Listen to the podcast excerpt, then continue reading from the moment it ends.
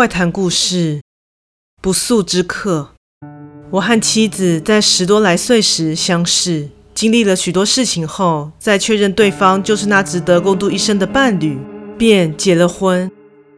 虽然她的个性迷糊，且说话起来常常天外飞来一笔，毫无逻辑可言，但却是个没有心机、生性善良的女人。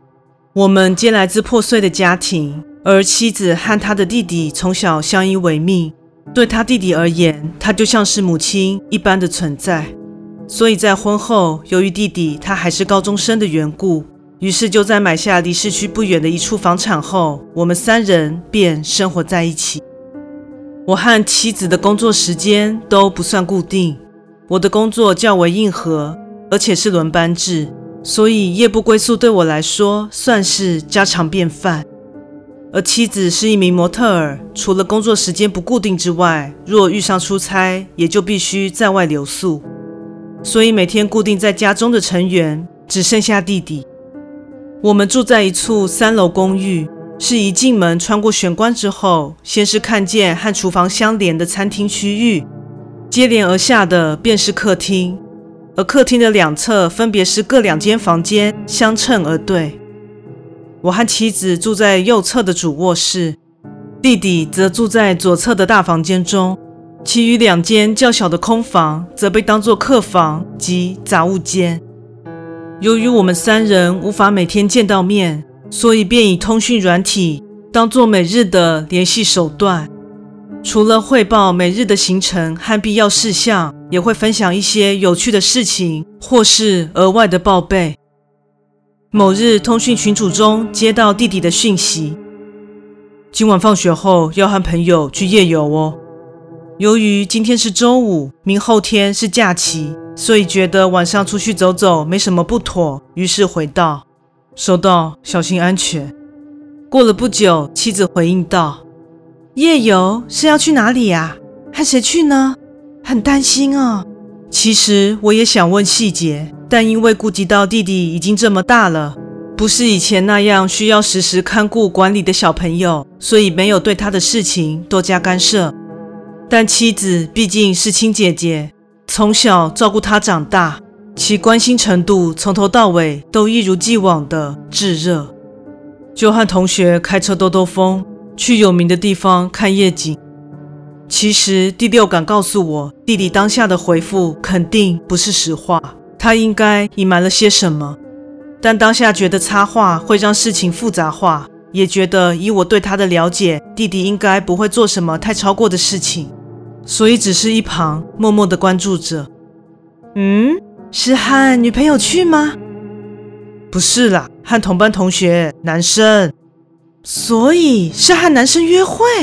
妻子的这条讯息后面加了许多的问号和惊叹号。过了几秒，弟弟应该是翻完了白眼，回复道：“我说是和哥们一起去探险。”讯息发出后，下方又马上发了个象征 ORZ 的贴图。老实说，有时在一旁观察他两姐弟的互动，真的蛮有趣的。哦，你早说嘛！就算和男生交往了，我们俩都很开明，不用担心哦。把各种事态歪楼化是妻子的其中一项专长。哦，到底说到什么地方去了？我只是交代一下要去哪而已啊。结束了一连串无厘头的对话后，对话视窗终于沉寂了下来。我也将注意力再度回到电脑前方。由于晚点要夜巡，所以正在审视工作资料。时间一到，我便和搭档从驻守点出发，开始了今天的巡逻任务。我将手机留放在桌上，任务结束，我回到位置。此时瞥向手机荧幕，发现有未接来电。我划开查看的同时，妻子也正好打了过来，于是我立刻接起。怎么了？我问道。哦，我的天哪！你终于接电话了。我刚刚去巡逻了，一切都还好吗？我说，刚刚小贺有打给你吗？顺带一提，小贺指的正是弟弟。我刚刚正要确认，你就打过来了。话说他怎么了吗？不知为何，此时心中有些不安。嗯，他几个钟头前打给我，我刚好下镜，所以就接起来，以为是发生了什么事。但一开始只听到像是呼吸的声音，还以为他是不是遇上了什么事情。在我一直追问他的时候，隐约听到背景似乎有笑声，正问着他是和朋友在恶作剧吗？结果电话就挂掉了。之后我再打给他就打不通了。我接着打给你，结果你也没接。哦，真是急死人了！在听了妻子的描述之后，简直一头雾水。但首要之急是要先确认弟弟现在的状况。你先不要惊慌啊，我打打看他的电话。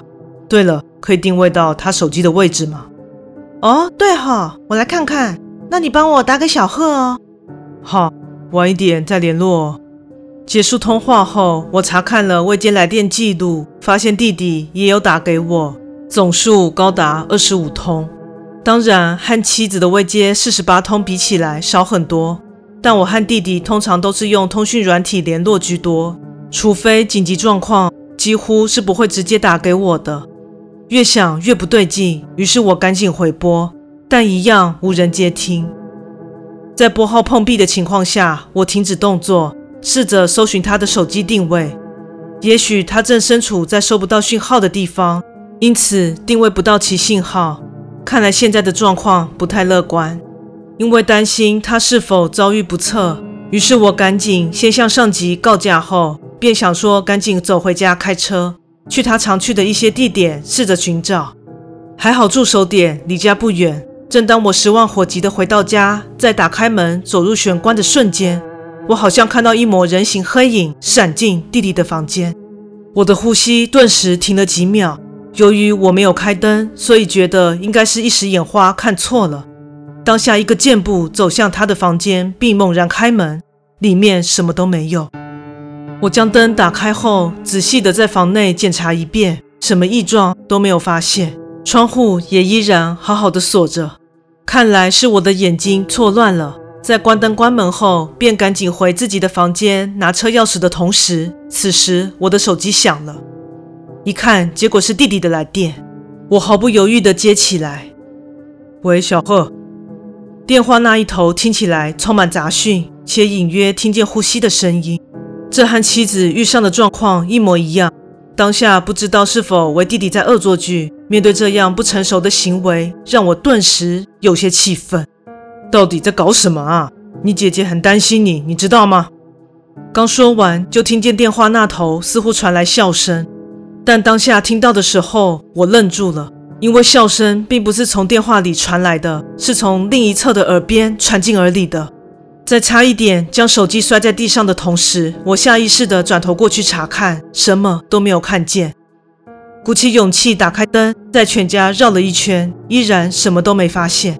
此时自认很冷静淡定的我，背部也不免一阵发凉。所以现在是什么状况？弟弟是出了什么事吗？手机里的是什么声音？这诡异的事件。和弟弟究竟有没有关系？在快速思索了一圈后，我决定先联络协寻单位。总之要先找到他的人再说。就在我再次拨号的时候，电话此时又有了来电。一看又是弟弟。虽然对刚刚那通不明所以的来电感到害怕，却又担心这次真的是他，所以还是义无反顾地接了起来。电话那头这次真的传来弟弟的声音。哦，天哪，终于打通了！弟弟的声音听起来既惊恐又害怕，虽然对于所发生的一切还是一头雾水，但依然紧张地问向对方：“到底发生什么事？你现在到底在哪里？”开口询问他后，他又沉默了几秒，似乎在深吸了几口气后，弟弟终于说道：“一一言难尽了。总之，姐夫，你可可不可以赶快来接我啊？唉，感觉没发生严重的事情。你在哪啊？”我在某某公路旁。话说，我不赶快离开的话，不确定之后会不会发生什么严重的事情啊。由于弟弟似乎处在一个十万火急的状态，于是我便先将刚刚的怪异事件抛诸脑后，赶紧驱车前往约定的地点。跟着导航的引导，在行经了快速公路后，于路旁某个像是某区域入口的地方，发现了弟弟。他蹲在路边，双手环抱着胸，脸色看上去略微惨白。在看见我的车后，便三步并成两步的向我跑来，并上了车。哥，快开车！你确定不先告诉我到底发生什么事吗？快！看着弟弟一脸惊魂未定的样子，我只好二话不说的先驶离原地。回程路上，我俩皆不发一语，身边的空气处在一种冻结的状态。直到终于将车驶进家中车库，我们回到家后。弟弟像一颗泄气的气球般瘫坐在客厅的沙发，然后说出了他所遭遇到的事情。在跟你们打完电话后，我就和朋友前往夜游地点。这次的目的地就是你来接我的那个入口处，再走进去的一栋废弃建筑，看起来像是某研究机构吧，我也不确定。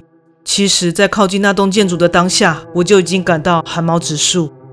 但想说，若在门口就打退堂鼓的话，我肯定会被同伴笑说是胆小鬼懦夫，所以当下就硬着头皮进去了。跟异常完好的外观一样，让我感到违和的是，连建筑的内部都完好无损，除了灰尘之外，其状态看起来一点都不像已经悠悠荒废了几十年的感觉。尤其是柜台上的几叠文件，甚至还有被整理过的错觉。而这探险景点的著名之处。是在二楼，有着一面写满密密麻麻姓名、地址、电话的某个墙面。我们沿着楼梯到达二楼，再稍微往深处寻找，不久后就找到了这面墙。果真如传言中的一样，整面墙被各式各样的笔迹覆盖着，让人不自觉的毛骨悚然。传说只要在这面墙写上信息资料，就会接到不知名的来电，以及有不知名的访客前去家中拜访。听上去真的很无厘头，所以在场没有人相信。我们在依次写上自己的资料后，其中一个人想拿手机拍照的同时，就发现他的手机不见了。想说是不是掉在建筑的某处，所以其他人便想拨打他的电话帮忙寻找，但也都同时发现自己的手机不见了。所以你的手机也……我打断了他的叙述。嗯。但最让我感到害怕的是，因为要确定地址，所以当时是有拿出手机查看的。结果连手机何时不见的都没有意识到。因为大家都觉得太诡异了，所以都无意再继续探险。当我们一边疑神疑鬼，一边用最快的速度回到停车的地方时，听见了手机的铃声。查看之后，其中一个人才发现手机似乎一开始就忘在车内。但最恐怖的是，手机上显示有好几十通的未接来电通知，都是我们其他人的号码，而我们的手机竟然散落在后方树林的空地处。此时，我的手机突然又响了，我和弟弟都大惊了一阵，拿起手机一看，又是从弟弟的手机发话的，但我们都十分确定，此时手机并没有拨话。就在此时，灯突然熄灭。而身后弟弟的房门在紧闭的状态下缓缓地打开。故事说完喽，感谢你的收听，诚挚欢迎订阅我的频道。若身边有喜欢恐怖灵异故事的朋友，也欢迎将本频道推荐给他们哦。另外，本人在 YouTube 上有频道，在 Facebook 上有粉丝专业，现在 IG 也有账号，欢迎至这三个地方帮我订阅及追踪哦。那我们下次再见。